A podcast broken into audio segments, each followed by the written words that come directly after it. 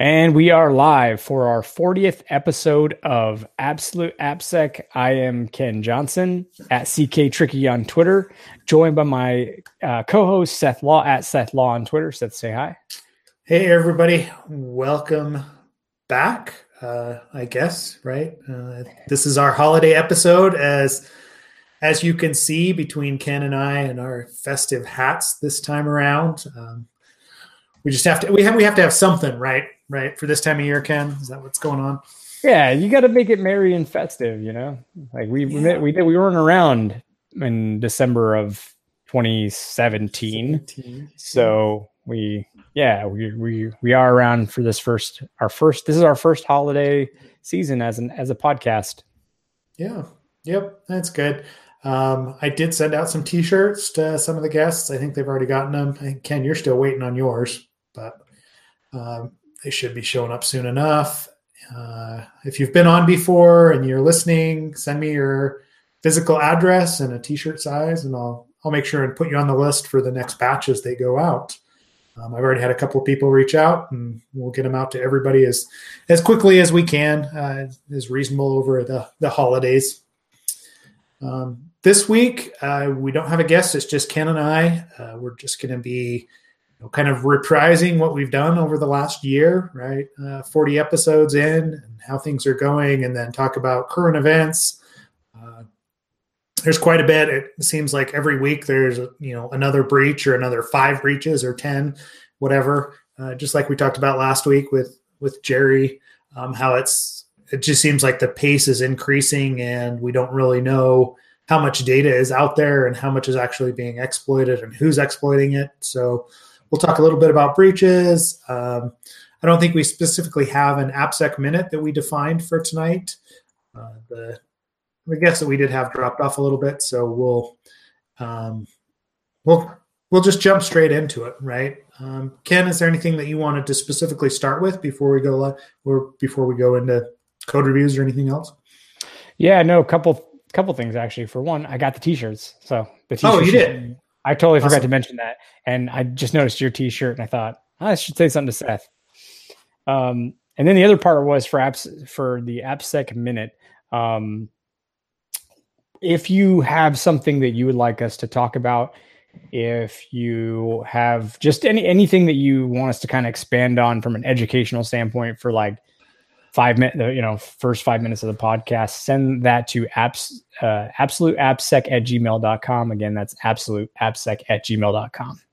Yeah. Uh, but so, yeah, no. So maybe, yeah, maybe if we're not going to jump into like, if we don't have anything specific, let's, um, let's talk a little bit about kind of the vulnerabilities that we've been dealing with lately.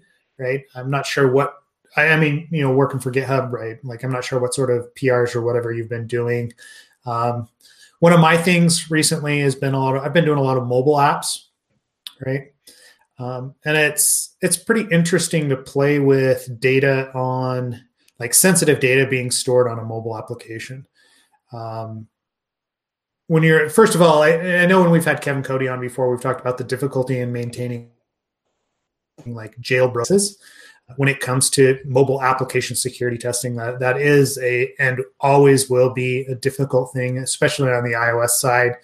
Uh, i am looking for recommendations on the android side. I'm going to upgrade my my own um, instances. So kevin or anybody if you're if you're listening and you've got a recommendation on one that works well let me know what it is. Um, otherwise uh, from a data perspective um, one of the things that I constantly see in mobile applications is uh, backgrounded uh, screens that are not protected, right? Um, and this is a very uh, it's a very easy fix, but it's a very common vulnerability. It seems like most mobile app developers don't necessarily think about what happens when the user presses the home screen and forgets that maybe if you're on a credit card entry page or a password change page or something like that, that the devices take a take an actual screenshot of the application and store it on disk. And that screenshot is retrievable if you happen to have physical device access. Uh, it's become more difficult on iOS to get that that data back out. But the other thing is, is like you can see very quickly if you just double click on the home button in iOS what is actually stored by the device.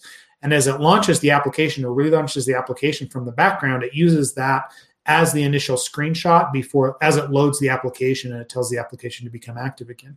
Uh, so I see it very common within um, like mobile. Uh, what do I want to say? Um, like shopping applications, for instance, right?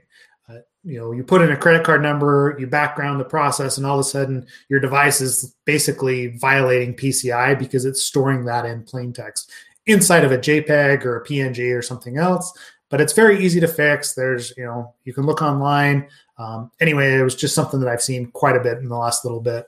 Ken, anything from you? I had just a question because, like, the last time I've I mean, I haven't done mobile app stuff in a long, long time. Last time I looked was, I mean, we'll say it's 2018, probably like five years ago when I was doing like semi, you know, regular mobile app testing at that time with iOS, when you typed things in to yeah. sort of work on their auto uh, correction, they would just send, they would record what you've typed in, everything you've typed in, into one giant blob, uh, and then ship that off to their servers. Obviously, when you're typing in like passwords and stuff like that, and you know, sensitive communication, um, like how to how to is how how are apps disabling that? I, I assume it's something you at that time you literally had to write your own keyboard. That's why I'm asking, and I assume it's not that way anymore. I'm assuming iOS uh, gives you APIs to like options to like limit your what you're typing getting stored by their autocorrect. Yeah, function. they do. I mean, it, like there's some flags in Xcode now if you're actually building a screen. Um, if you throw something like secure text entry on there, um, you can enable or disable autocomplete from there, or you can do it programmatically. Uh, there's APIs to do that. Um, we don't like. I, I, definitely see it on like the credit card entry forms, passwords, uh, things of that nature. Um, but but most of the time, developers just use whatever text field and what the defaults are, right? Um, so it, it still exists that autocomplete issue. Um, it doesn't necessarily send it directly to Apple. It just does like local to what is in your autocomplete database already. Uh, so your phone or your device actually learns about you over time. So if you happen to type in like Ken all the time, right, it's going to default to that as the autocomplete um, as opposed to you know something else, right? So is there is this file retrievable if um, someone say picks up the iPhone, like they want to like well, assuming apps don't do it right, they don't you know they just allow whatever you're typing in their app to be it stored. Is, is that easily retrievable by someone who gets access to your phone? If, if the phone is locked, no, right? Uh, that that is definitely one of the things that gets backed up with the device. It, that database, that autocomplete database. Um, that's why you always want to encrypt your backups when it comes to iOS. Uh, if you're backing up to iCloud, it's encrypted by default. Uh, but if the device is locked, that's not going to be retrievable. Um, there's more and more trust uh, checks that go on when you're actually plugging a device into a new or a mobile device into a new Mac, right? You have to actually trust a device now. It doesn't just automatically your your iPhone doesn't automatically trust a device that you plug into it, and it won't allow it to retrieve anything or back up until you actually tell the phone that you want to trust a computer, right? Right. Uh, so Apple's come a long way when it comes to that stuff. Uh, it's not it's not quite the wild west it was that five years ago when we first started looking into it. But you know, developers still make mistakes. We still see it quite often. Speaking of uh, backups, I learned the value of backups uh, yesterday. As a matter of fact, um, I needed an older version of Java 8 on my machine. When I installed uh, Mojave's latest update, I believe that it installed Java 9. Um, and uh, so I removed the Java 9 references um, using, and this is like whatever, don't judge me. I use Stack Overflow or on purpose. Like that. Is that is that what's? I know, I know. I, I did. I removed these folders anyways. Turns out they're pretty important. Um, so uh, yeah, be aware if you're removing uh, Java nine folders in Mojave, it actually uh, like it actually seems to break things. So I'm not I'm not really figured out why or assuming it needs it uh, Java nine, but uh, that was a big problem. So, anyways, everything's back to normal now, but still stuck with Java nine for the for the moment. Okay. Yeah, that's uh, yeah. Well, you can you can roll back, right? You should be able to download that binary and install both of them. Yeah, I can. I've done that. I've installed both of them, but yeah, I just it was an interesting it was an interesting holy crap moment. So, um, but yeah, so I think we wanted to um, roll on into which thing do we want to talk about? We talk about the Google hearings. We could talk about the breaches. We we I mean the Equifax Equifax report came out. Uh, so um, let's start with the Google breach. I, I think that'll be an, an, easy one. We we had a discussion last week on breaches, right? Uh, you know, the tweet that I put out was, you know, if if we're notified of a breach and no one reports on it, did it really happen? I, you know, I think Chris or a couple other people retweeted it. Um, but there's we, we've reached that breach fatigue level. And I mean, Google's obviously the one, the biggest one that's come out this week. Or do you know of any others? Uh, this week, not sure that I've seen anything.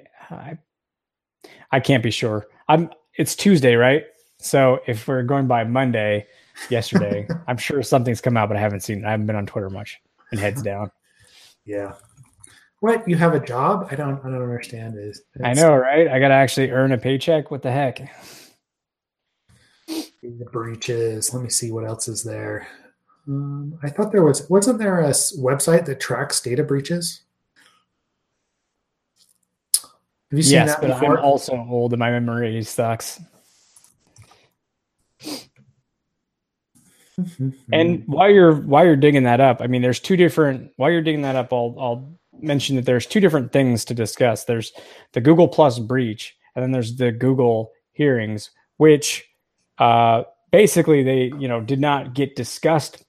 So Congress had C had the CEO of Google for three hours, and all they could do was really uh, talk about essentially you know the the the the various search results that they've come across the Republicans um, that essentially we're biased towards making them look bad. That that's that's ultimately what it is. It's like accusing um, Google of having purposefully um, listed conservative type um, content and positive uh, mentions of these Republican representatives, um, just kind of shoving that down in their search algor- algorithm, and that was really what they focused on for the three hours. However, things they didn't discuss were like um, the uh, uh, censored uh, Google engine that uh, Google is working on for China. I think it's like Project Dragonfly. Okay. They didn't talk about the breach.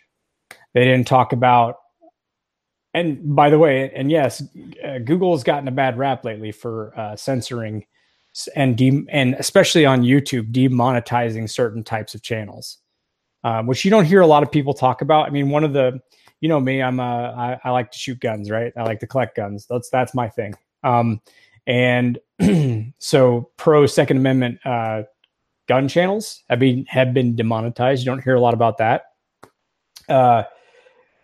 So it's certainly a thing, sure, but there I feel like there were other things that that could have been uh, discussed of some relevance and kind of digging in on like you know what what is Google up to? And yeah, I just feel like the breaches didn't go like it was well, a wasted opportunity. I guess is what I'm saying.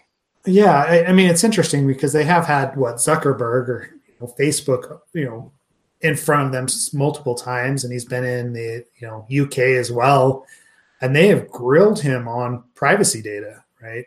And what what Facebook is actually doing with people's data and I don't understand why Google gets a pass, uh, you know, from from those same sorts of questions.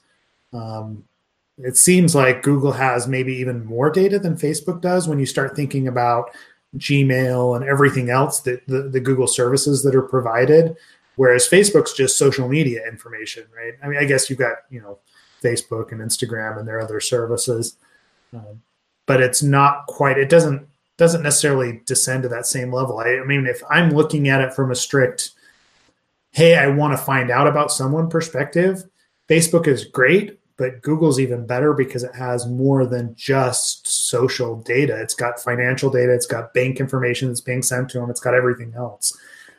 Well, that's, I mean, that was, you know, that was part of what came out of the hearings is that they, you know, fully admit to what we already knew, which was storing the contents and being able to analyze the contents of your email discussions, of your phone's serial number, um, your address, your location, your gender, your age, your um, every you know, basically collating that data, sorting that that data, and um, having it referenceable, right? And creating essentially uh, having the ability to basically know you, right?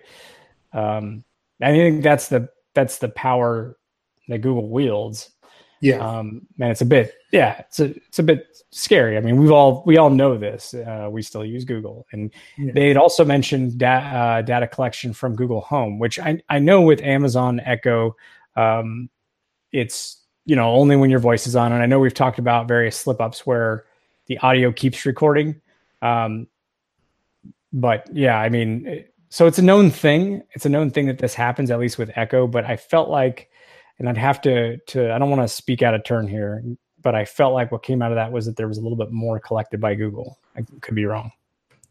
And it, it wouldn't surprise me, right? Like, I mean, they they had that those issues with you know Google Maps. I, I, you think about everything that Google touches, right? You've got Google Home, but that's always tied into Nest as well, right? Which is right. cameras and you know everything else that Nest provides.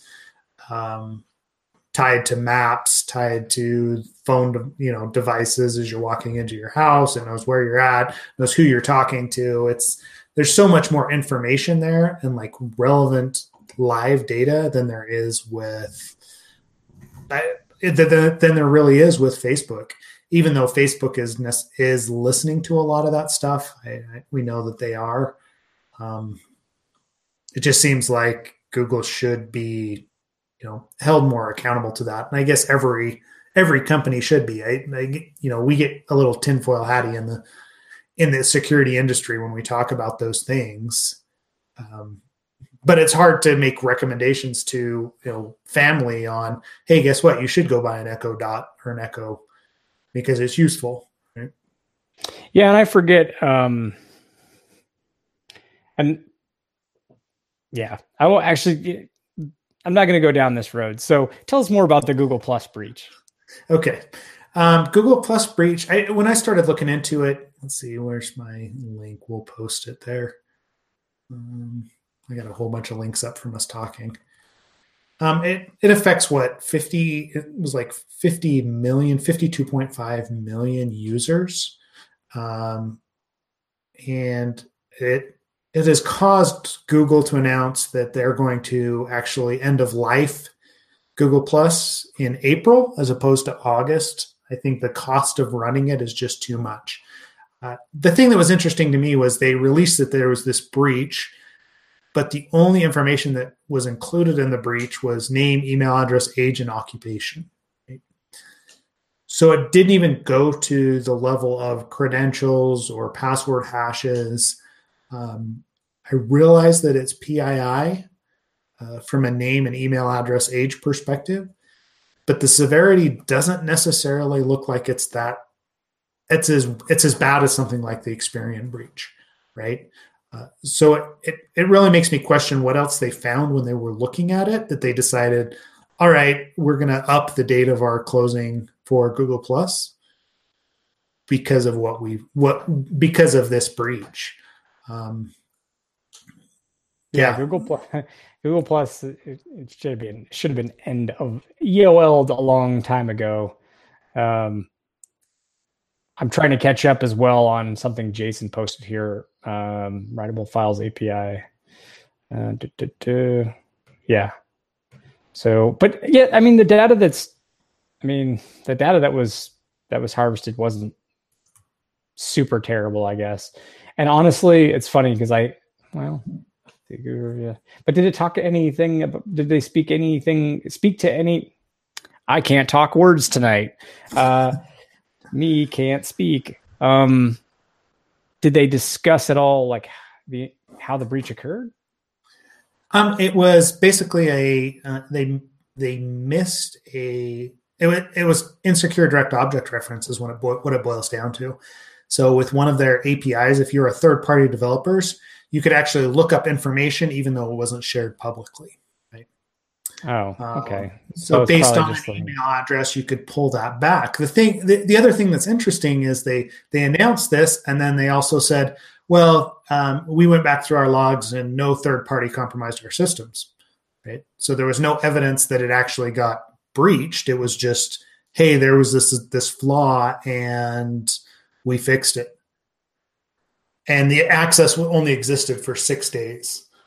So, uh, like, uh, this goes back to the breach for fatigue discussion that we had last week. It's like we're over reporting and we're overestimating the severity of these breaches. I, like that's what it feels like when I when I went and I read through the data that was in there. I was like, "Huh, all right, so you had a flaw, you fixed the flaw, and you reported a breach, even though you have no evidence that the breach actually happened, and you have good logs to actually determine whether or not it existed. Um, so I, I guess they're saying there's some there there could be a case where they wouldn't have logged that information. Um, otherwise, why even report the breach? And you, you know, there's kind of yeah, I do. Um, and I'm, by the way, I'm also trying to um, grok sort of this whole writable, writable files API link that Jason um, pasted in here. Uh, give a significant. Uh, well, I think I can save that as I still try to decipher what this is. Um, do you? I mean, are you familiar with the writable files API at all? I'm not. That's not one that I've dealt with. I'll, okay. I'll pull it up. Jason Jason posted that in our uh, Slack channel. If you're not in there, go to our website site. Jeez, website. Go to our website and, and join us. Right. Uh, there's a lot of smart people in there that are smarter than Ken and I that have a lot to say. So this is what happens when the uh, the days get shorter, you know, and the holidays roll around, and start getting kind of. I'm telling you, it's like some kind of fog that you get into.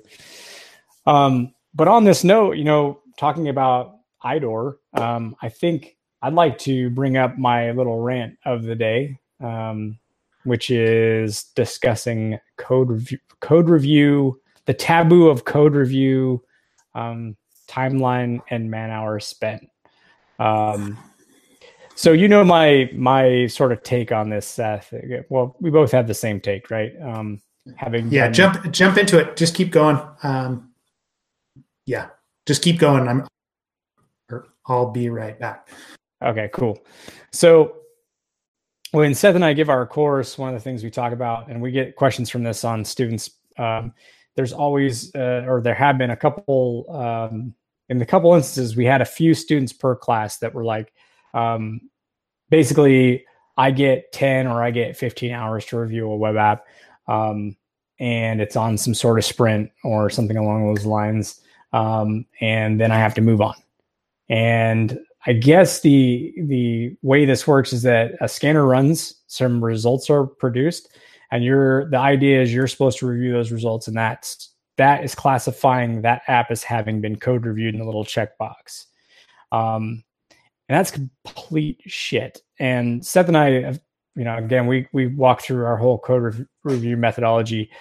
Um, but like one of the there's a few points there. Um, so first of all, a lot of understanding things like IDOR, what we just talked about with uh, this whole exploit with um, uh, the Google API, a missed IDOR finding, very difficult to detect um, with code review te- uh, tools alone, right? Like I will say with Brakeman specifically, there are um, when when certain model objects call something like dot find and pass in user input directly, it does at least flag on that. But most most uh, static analysis tools aren't very helpful at finding IDOR, and sometimes the uh, insecure direct object references a couple different things that failed.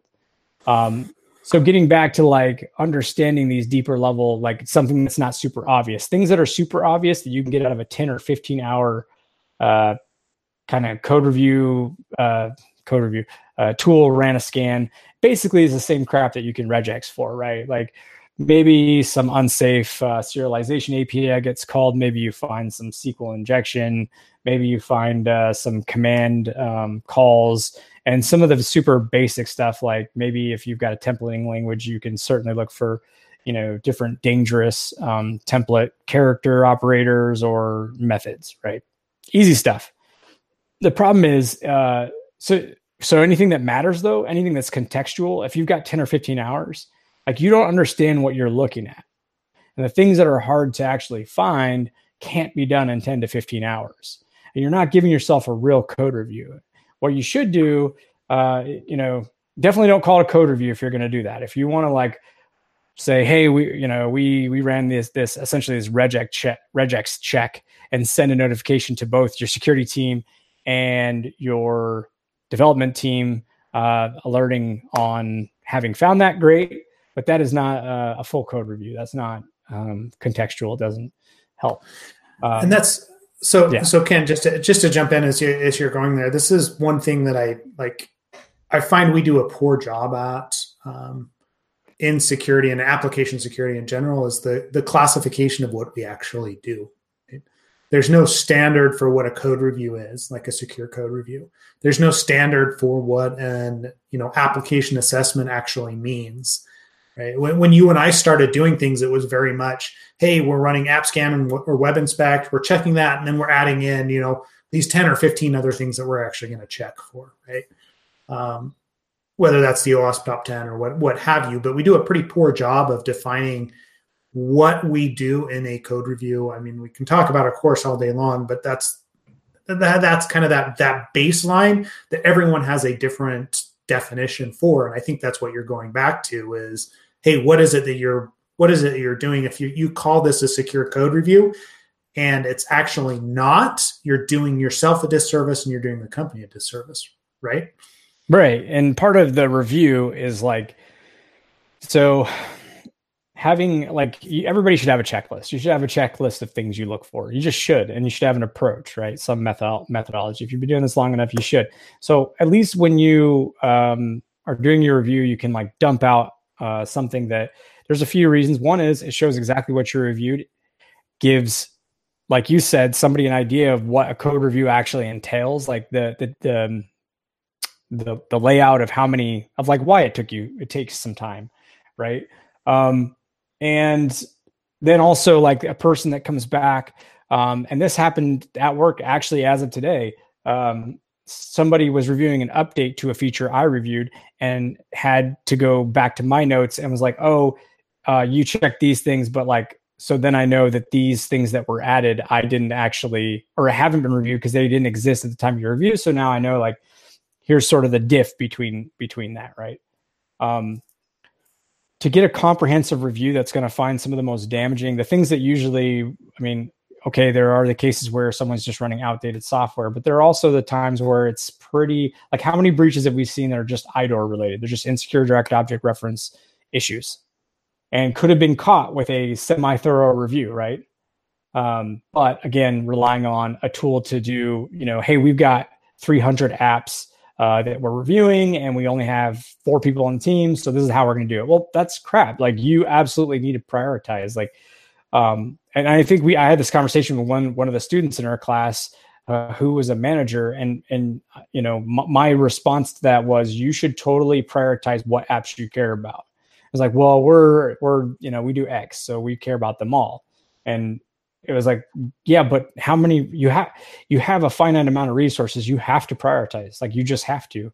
And that's the same thing when we talk about doing code reviews in a 40 versus 80 hour um, sort of like timeline. You have to prioritize exactly what you're going to review if you're limited on time, but you should at least have enough time. The most important thing is to get the context of the application you're reviewing. Otherwise, these these sort of like logic flaws, IDOR, business related abuse cases, those things are, you just have to understand the application. Know it's a long-winded rant, but no, I, like and, and, like I, I would even step back a little bit from even code reviews to a full application assessment, right? is if you don't have time to understand what an application does and how it's used, you're never going to actually find those esoteric esoteric vulnerabilities, the ones that are more difficult to see, because it's all based on knowing how that application works. Um, and uh, like I, I still to this day still get tossed stuff that people want reviewed in you know two to three days, and it's some you know couple hundred thousand lines of code and there's all these different functions within it. And it, like it's difficult to actually say hey like i can't actually get through this right you can give me uh, you know that much code and you can give me a couple of things that i can look at like i can look at the authentication system right i know that there's going to be some sort of authentication but I'm not going to get I'm not going to be able to find every single instances instance of IDOR because I don't have the time to actually trace that down and I don't have an understanding of the application well enough that to find those edge cases where they probably exist. Um, and it doesn't matter know, if it's code review. It doesn't matter if it's an assessment, right? It's just like an automated tool isn't going to isn't necessarily going to give you that same coverage. Sorry, go ahead, Ken.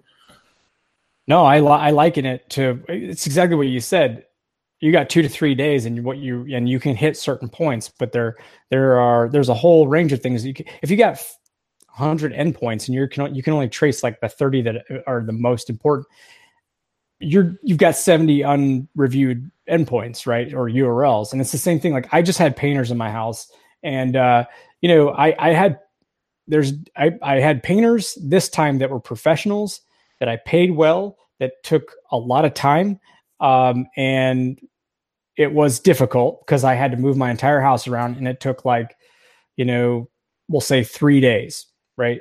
Um, in reality, it's like a common, it's like probably like going to be five days, right? I've had painters doing the same, the same or similar rooms before, um, the same and similar rooms, and they did it all in one day. Care to guess what the cost was? Differential is pretty significant. There's a big difference, right? But you get what you pay for, I guess is my point. There they came in here for a day. Um, they didn't fix the dents in the wall. They didn't fix the nails that were popping from the house having settled. They didn't come through and and make sure that the walls were even. They didn't, you know, do all this this sanding and you know, no, not. They didn't do two layers of paint. So I got what I paid for, and we had to come back and get this repainted because of that. So uh, but this time actually spend the money and the time and go through the effort to actually get it done right. And it's the same thing with code reviews. It's just it's very easy with something like that where you can say like, oh, I can totally visually ex- uh, understand why I'm going through this level of effort. I'm paying this amount of money that it is this difficult versus you know um, what we do, which is again going back to documenting everything you you do so that it's it's visually people understand what you're doing because um, it is so abstract and hard to to quantify. Yeah, and like, and actually, I found that as I'm like as I'm performing reviews, right? If I'm not given the time that I feel that I really need with an assessment, um, with a code review specifically, I have a harder time digging in and actually trying to to find vulnerabilities. Right? I, think it's just something to do with the fact that I'm like, guess what? I'm not going to be able to actually find the things that I did need, and I'm not. I don't have the time to do it. So it's harder for me to get motivated to jump in and say, "All right, we're going to actually, you know, dig in and find what we can," because I know that there's stuff that I'm missing. Right? There, there's almost a psychological aspect, at least for me, that I can't like I don't understand all this code, so I'm just doing X, Y, and Z. So does it really matter that I looked at it because I'm going to have to come back through at some point, or somebody is to do a full review. And if we don't, then we're we're all going to miss things. Yeah, and if you're a manager, I mean, you know, one way to to I, I can just honestly say like I can't imagine you're retaining the top talent if the the goal is to do the most basic level of coverage to CYA, except for you're not really doing anything other than checking a box, like actually improving your security posture. Who's going to want to work there? Like, how are you going to retain talent? You know what I mean? Like, so yeah, I guess that's sort of my my rant for the the night on like, and I honestly I would love to put this into a talk with data points and make it um and make it very clear uh, and and and use you know like facts and logic and reasoning to um, lay out a case for and and not even lay out a case but like make it clear on on why this is so important. Uh, so maybe maybe i don't know maybe seth will will talk through that and figure something out. Yeah because it would be interesting right? Like i i like i think both of us have experience doing hey if i've only got one to two days this is what i look at right? This is the value that a company is getting out of an assessment period. Um, or, you know or from a from a code review. And then base that, you know, compare that with 40 or 80 hours of actually like how much time is spent learning the context of an application. Um, I mean, that's one of the things that we do in our course that I really like is like we spend so much time profiling an application, figuring out what it does, right? Like ignoring the whole security aspect and um, talking about learning learning what a code base is um, there's so much time that's spent on that and there's so much value that's included in it where it doesn't necessarily fall into a security specific realm yeah we identify some security functions in there but a lot of the time in a code review and in an assessment is spent familiarizing yourself with an application. So yeah absolutely. And i mean for to be clear um, this is this is something I'm ranting about from past experiences, but also more relevant. A friend was kind of complaining about this, and then it made me think about the students we talked to, and I was like, we should address this because like it is it is super annoying when I hear about people's experiences where they act like this is some, you know, treating treating it like a commodity skill, like it's just something you can just just throw yeah. throw hey throw 10 hours at this you know? It's just not how it works. So anyways. Yeah i'm, I'm gonna post a link right? Um what it's from uh, smartbear.com. Um, it's talking about effective peer code reviews, right? So we, we can extrapolate this out to secure code reviews, but this is just recommendations that are given to developers on how to perform a code a, a peer code review, right? Um, so let me drop this in Slack and on the YouTube channel really quick. It um, looks the like interesting uh, thing is the first point right there. So if you pull that up, Ken. Um, oh yeah, yeah. First point is review fewer than 400 lines of code at a time, right? So, um, I, okay, you're never going to, as a security co- or a secure code reviewer, you're never going to just review two to 400 lines of code. I, I don't think that's, that's ever been, yeah, that's ever been a code Although review. two to 400 lines of Ruby code is equivalent to about 10 to 20,000 lines of Java. So, that's true. well, that's because you've got all the the libraries and everything else that that Ruby does because it's so special. Um, but but like the, the thing from that first point as well, uh, or the second time is right. Inspection rates should should be under 500 lines of code per hour. Um, I, I mean that's kind of a good rule of thumb when doing a secure code review. 500 lines of code is actually something that you can grok, right? You can figure out what an application is doing. Um, but the number of times that I've been thrown 200, 300,000 lines of code and given only a few days to actually, you know, review it, like there's not, I don't have that level of, um, I, I've never been given that level of inspection time, right? Um, or that inspection rate. I, th- I think it, at best, I usually get about a thousand lines of code per hour. Um, yeah, I mean, because I was doing the math, and for if you were if you could do like let's say every hour you're billing, you're doing um, 500 lines of code, then you're talking about um, about 40,000 lines of code in a uh, two week period, in an 80 hour uh, period, which is when you get typically as a consultant, especially when you get uh, two weeks, you're expected to take on site uh, code bases much larger than that. Let's mm-hmm. be honest. Yep. And um, then there's the assumption that that's okay. Where's the time for report writing? Where's the time for getting to know the application and doing your homework on the tech stack? Because like the tech stack, you have to know what, like, okay, what are the vulnerabilities that are specific to this tech stack? How does it do routing? How does the controller authorization decorators work? You know, how does the, how do the models enforce certain validations if they are enforcing any? You know, like how do they do how are they how does the orm work you know are there any vulnerable calls in that orm you know so now you're and, Yeah, and you're going back to like how how Ruby functions, like what middleware is being used, because normally the you know the lines of code is the custom lines of code. It's not anything like any third party code that they're depending on um, that has a significant security impact on that application. So. And uh, Toller mentions a good point here, which is like when you're going head to head, like this this goes down to like the uh, the whole um, I, would, I presume anyways, like the whole consulting um, winning business part. Sorry, sales. Um, and when you're going against a company that's saying like we can do specifically you wrote says there's also folks that deliver those WebInspect reports as assessment results. And if you're competing against that speed, explaining the value is tough on an initial engagement. And I I absolutely agree. Like it is um it is difficult to it's something you and I have done over and over again is explain that value um, in our cons- well, I guess you're still doing consulting, but in my consulting day, um, and like yes, it's very hard because you get you'll get low ball, you get folks at a low ball first of all, um, at like a much lower rate. They'll say they can do it for half the time, and it's just like it's just like the painter situation I was talking about. You know, it's you get what you pay for.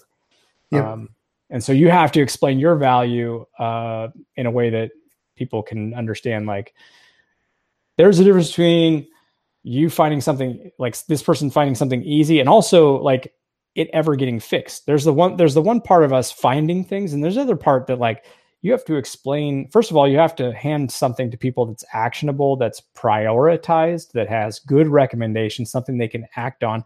And if you hand them a big report with nothing prioritized with false positives all over the place you're actually causing more cost in the long run for their development team. And that's if you ever want to have a selling point that's that's that's one of them is you can reduce the amount of cost on the um the and burden on the business to actually like take care of your shit results um well, and we've all de- yeah yeah and we've all dealt with that before right like we've dealt with the development teams that don't that don't want to deal with security because that's all they're given is hey, here's a report from an automated tool. Like, you know, I know I bag on Fortify and AppScan quite a bit. I, I, mean, they they do a decent job at identifying things, but the number of false positives that they come out with, especially if they haven't been tuned, are ridiculous, right?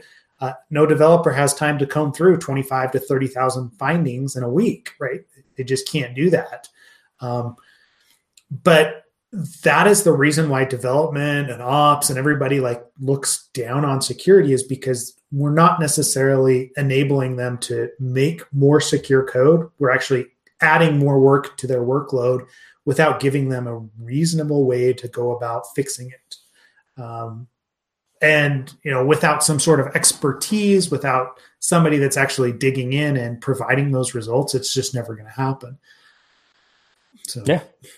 Anyway, but it's not all bleak. There are good clients out there. There are folks that understand the value and what you provide. There are folks that have developers totally um, on board and wanting you to find things. And uh, also, side note, you should always ask developers what they're most concerned about when you're doing those calls. When you're when you're gauging an app, you should always ask developers, um, "What are you most worried about?" Because usually developers have a pretty, usually at least there's some with good developers, there's uh, some notion of what they should be concerned about, and it's a good. I think you've talked about this, Seth, for sure. Um, yeah, so yeah, no, like yeah, a good developer. Like if you're scoping out an application and you want to know where the dirty laundry is, right? Or you know, after you start an application, ask the developers. I mean, if you have a good rapport with them and you're like, hey man, I, I know you're probably not given enough time to fix everything that you want where do you have concerns from a security perspective? Those lead developers will tell you in a second because they're never given the the actual cycles. I mean, we talk. This goes back to like a two week sprint. They're never give, never given the cycles to actually go back through a lot of that where they do have concerns, and they're usually going to be helpful in pointing you in the right direction. Uh, because they want they want actionable results as well. They don't want another report that's not going to help them, that they're not going to be able to fix. They they want to take pride in their work. I mean, I've I've never met a developer that just didn't care. Right? That's a very creative process, and they're they're usually pretty invested. It's usually the opposite, right? you walk in and say they have SQL injection, and you just you know you just told them that their mom is ugly, right? or their baby is, you know, is is yeah. deformed, right? That's really how it, how they take it, right? They take it very personally, and they you need to be an ally to them, even as a consultant. Yeah, and there's no golden rule. Some uh, everybody's different. Every developer's uh, different, but um, you're right. It's usually I, I, I find a lot less apathy than I do um, sort of uh, it being very. But you're right. Also, in the fact like they're constrained just the, in the way that we are too. There's time constraints on on on them as well, and there's certainly things where I'm like.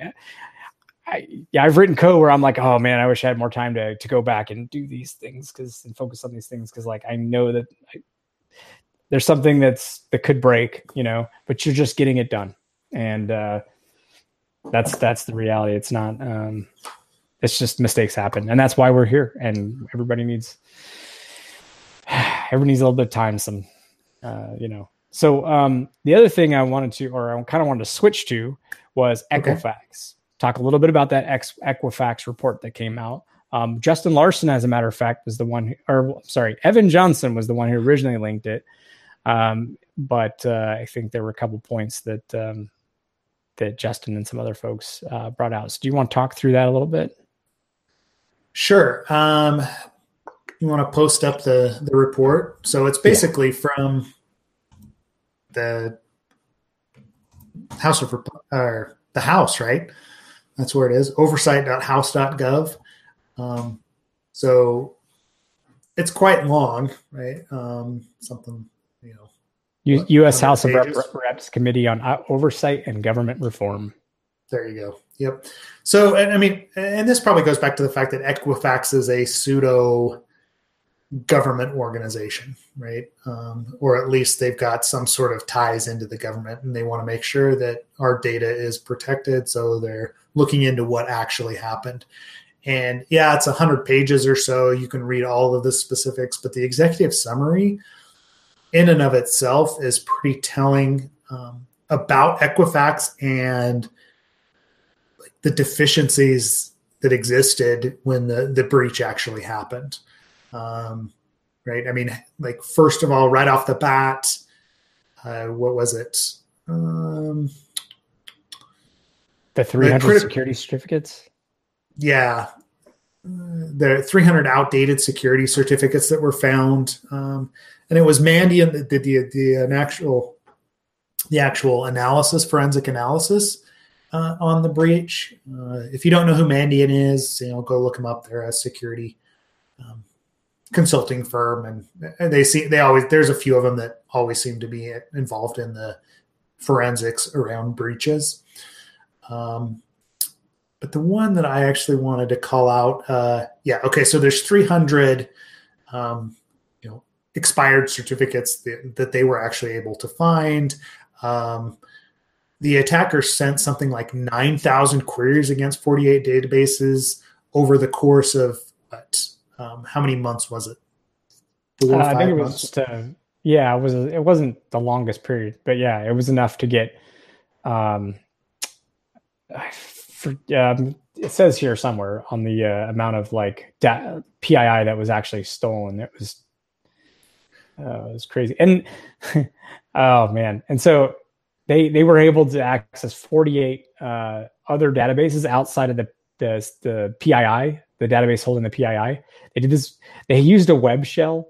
Uh, yeah, so it says, by the way, it sent 9,000 queries on 48 databases, uh, locating the unencrypted, personally identifiable information data 265 times. Um, what's crazy is that, uh, let's see, the they so they didn't. oh man, this just gets so the, the device used to monitor their network traffic had been that would have caught this had been inactive for 19 months, um, and that was due to an expired security certificate. Yep. Um, and then so yeah, so let's see. Okay, um, so the the attackers began the attack on May 13th, and they didn't notice. Equifax didn't notice it until July 29th because they finally went and updated that expired certificate. Right. So they saw the suspicious web traffic to that web shell that had been uploaded um, on the 13th. So what? That's May, June, July. So I mean, it's only like two and a half months, but that's more than enough time to actually export all that information, right? And that's that's where we we get into the issues is that yeah, I, I like it was it was long gone by the time they actually detected it. I think what's interesting is they um, Equifax actually did what's if there's any solace to take out of this is that they actually did contact the FBI um, because if you get if you haven't knowing ongoing if you know of a like a breach is underway or you've been breached or something you're actually supposed to if you're you know obviously a us us based company you're actually supposed to talk to the fbi they've got a whole cyber division for this. Um, what does does that always happen? Absolutely not. But if you get the fbi involved they your information is going to end up out there you have to accept that you you now are allowing the government to come in there. But um, from what I understand, it's super helpful in actually pursuing action. They have a good team, um, and it's just something you should do. And I, I think in that, I think the Equifax is right to do that, and and that's one of the like pieces of silver lining here. However, I think when you read this report, because it talks about like having overly aggressive uh, growth leading to a overly complex IT system, that is woefully woefully in terms of being monitored in ter- terms of having the staff in terms of even knowing their network just totally not just it's it's, it's terrible. I mean the story the story this paints is bad. Um, and i think that if it, it harkens back to reading the phoenix project that's what i thought the, the, the second I, I, read this summary here of uh, this this very very very long report um, so for those people that aren't, yeah, no, no, I do, but you know, like, why do you find that, right? Like, kind of draw the parallels there between um, what Equifax did and what what's actually in the Phoenix project. Well, like for one, for for one, um, let's talk about the outdated systems that couldn't be updated because they were so outdated. I mean, I think one of the interesting points was that I believe that some of the systems they mentioned were implemented in the 70s. Let's start there. And that's definitely, you know, in the Phoenix project, they talk about having only this set of people that can work on these machines, but they really can't update them. Uh, they're super fragile and brittle. Um, and I feel like that's that's what we're talking about right here is the super fragile and brittle system that probably only a handful of people have an expertise in and uh, needs to be updated uh, to be a little bit more rugged. Yeah. So I mean uh, that harkens back to like mainframe systems for sure. And and any I mean if you've been in the industry and you've dealt with any large financial institution that's been around for, you know, decades, you are going to run into this exact scenario. Um, I can't tell you the number of times that I've, you know, done assessments on banks and they just basically, hey, that's not in scope. Uh, we can't actually do anything about it. We don't have the code for that anymore because somebody compiled it and put it on the, uh, you know, put it on the mainframe, so we can't actually make fixes or patches to it, and that that application's going to run because it's more important than anything else that we do here, right? Um, yeah, and you you see here that they they mention that there is a legacy modernization effort underway. Unfortunately, it's coming during the breach, or really when it's completed, is af- well after the breach. And, and and it's the same it's the same thing they talk about in the book. And the book is an example of like modern corporate this, right? So like yeah, they, they do have at least an effort to improve that. Yeah. But in terms of managing these various systems, it just I mean, they talk about in the report. This isn't these isn't my these aren't my words. This is reading directly off the report where it's like basically there's no accountability. People don't know in terms of leadership who owns what. Um, yeah, so uh, Equifax failed to fully appreciate and mitigate its cybersecurity risks. Um, just the, mean, again, not what I'm saying. I'm reading directly off the page. Um, yeah, so there was a management problem in IT um, but there was also a business issue where they were being overly aggressive, and so there were limitations on what could get done. So it's just kind of a, so just when you read this, it's just a mix of different things going wrong um, as a business, and then you know a security breach happens on top of that. Yeah, I, I mean, one thing that I do want to call out, like we're we're you know we're looking over the Equifax, like the results of the Equifax report, right? Um, I don't necessarily like you know. I, I find it good that they've actually called out the aggressive growth strategy and the you know the um, the old like the antiquated systems that it's not necessarily the people that are working there right now um, I don't know if you've ever seen a grifter, uh, Neil, actually talk. Ken, um, I mean, he's local to me here. He runs DC 801, but he, he's also one of the guys that, you know, he's one of the main organizers of DEF CON, right? And he's been doing that and the running the Black Hat Network for years. But one of the things that he always calls out is that, um, like, we have a tendency to not support the people that are in the trenches as an industry.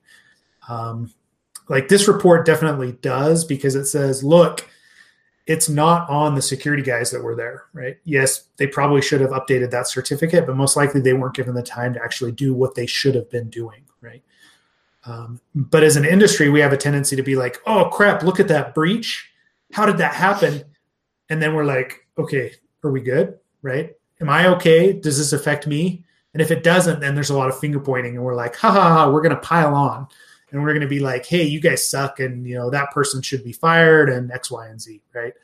Um, when realistically we don't have a full picture of what's going on within the organization and the support that the security team is getting, or the product security team, or whoever is getting to actually fix those vulnerabilities, right? We just talked about code reviews and how we don't give um, the security team enough time to actually perform an assessment.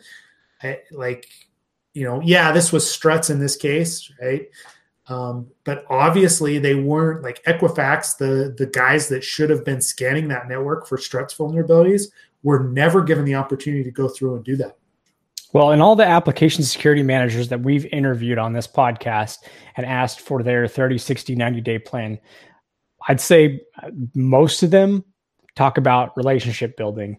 And I think that that goes to it, what you just said, where you do that because you do want the business to care about what your security team's doing and to take it seriously. If they choose to not do that, if they choose to prioritize this over that, what can you do? But you can certainly advocate for your team and advocate for certain things for you to be included when, you know, new features or new products are being developed or major changes are being made. Um, and building those relationships so, so that people do reach out to you even if you know like the formal process has slipped up and missed something somebody reaches out to you. I think that that's ultimately what they're trying to do. However no matter how good of a manager you are and no how no matter you know how well you've built those relationships you're right. I mean it could be that oh well like this time this is not the priority. This this other thing is this is the priority you know we, we need to do this xyz on these dates and we understand the risks and we take it on. And you know you you you can lay it out and present the case and build it up but doesn't mean anybody has to listen. So yep. the assumption being that they did something wrong is is is wrong. Yeah. And I, I mean I, I do think that we're getting better at that right? Like we've got a, a lot more focus on blue teams right and actually defensive measures and you know the ability to scan. But then you know we hear from you know other people in the consulting world about you know three days to do a code review on an application that they've never seen before. And I, I, that doesn't harken back to uh, the company actually taking security seriously right? No. It, it, it's, it's a checkbox it's a compliance check and it doesn't necessarily equate to to real security. Um, you know, they may, and the company may get away with it for a long time until they do get hit by a breach like Equifax did. Um, but at some point, that's going to come about, come around and bite them. Um, yeah. Oh, yeah, for sure. You know, so that's why you also have to kind of play this game of like, um, in your career, you know, being a little bit choosy where you work too, right? Um, because as you progress you, you know, and there's more and more responsibility on your shoulders you have to be choosy about where you invest your your your energy and your time because you you want that to be a you know mutually beneficial relationship but also that you can avoid ending ending up you know being on the the front page of wired or techcrunch or whatever or not dark reading, something like that. Take your pick. Medium nowadays, right? Medium. There you. go. Oh yeah, medium. Sorry. Yeah. Whichever one it is, or on Pastebin. Yeah, yeah. like and I don't know. I, I just like as I read through that report, that's uh, that's what it makes me feel for is those guys that are in the trenches that are just like, oh man, what now, right? Um, yeah, even though those are the guys that we probably should be hiring. Hey, guess what? We've been through this. We know that this is an issue. Like if you if you want to walk somebody in and be like, hey, they were there during the Equifax breach when it actually happened, that may that would be an interesting interesting perspective to have talking to your executives, right? Um, about what the real consequences are of ignoring you or ignoring yeah. the security team. So. If you think identifying all the websites that your company has running is difficult, imagine doing all of that, handling all of that infrastructure, monitoring it all, and when a certificate expires, knowing, you know, it's just a very difficult job. It's just a very difficult job. So yeah. Yeah. But I I don't I reading this it does not feel like necessarily a um, it feels more like a like when you read it like there's more of a yeah, or that, that is definitely what it feels like, right? As they just weren't ever given the time. I mean, the the whole 300 certificates that are out of date, um, and then what, like 80 of them, 79 of them were for monitoring business business critical domains, right? Um, just uh, yeah, it's, it, it's a lack of real oversight and leadership in yeah, in the security space, and probably the IT space as well. But you're going to find that in any large organization. I don't think Equifax is that. It, I don't feel like they are an outlier, right? Yeah, they got burned this time, but uh, we see the number of breaches that are coming, and somebody else is going to be next. Yeah, no. Um, I mean, just imagine we we've all tried to get systems updated to like we're talking about in the relative scheme of things, fairly minor updates of like libraries and and whatever frameworks, language updates, whatever. And and imagine you've got this ACIS system from 1970 from built, built in the 1970s running Apache struts. It was probably a miracle they got Apache struts running on there to begin with, let alone some updated version. So you can only imagine what that, if there was a battle, what that would have felt like if they had, you know, tried to to to get it updated. I guess. Yeah. If it was even. Uh, exactly. I mean, Ken had a. Yeah, he was saying, yeah, we'd rather. Um, we'd rather fire the security people that were there when the breach happened and that and that you know we typically look for a scapegoat but we yep. choose the wrong scapegoat is really what I, I, mean that's what neil is trying to say is we're choosing the wrong scapegoat. You just paid a huge price to actually teach your security team how to act in a you know in a fire right? Like an absolute dumpster fire. And then you're going to go and fire the leader that's actually led them through it because he happened to be the CISO or whatever it is. That's the wrong way to look at it, right? At that point, I would think that's the guy that you want to make sure stays on staff so it doesn't happen again. Um, anyway, yeah. that yeah, we, we are definitely going down rants today, aren't we? Yeah, tonight's the the night of ranting. It tis the season. No, tis actually, Sean was uh, going to join us tonight. Um, and I, actually, it turns out Seth, I he was he had emailed us during the uh, the podcast saying that he could join, but uh, we were in the middle of it already. But uh, we'll get him rescheduled on here. And if you're not familiar with Sean, uh, Sean is, he works. He's the AppSec uh, essentially lead, right at uh, Oath. He runs bug bounty and product security pieces for Oath, and formerly AOL, and he ran like global global AppSec at AOL.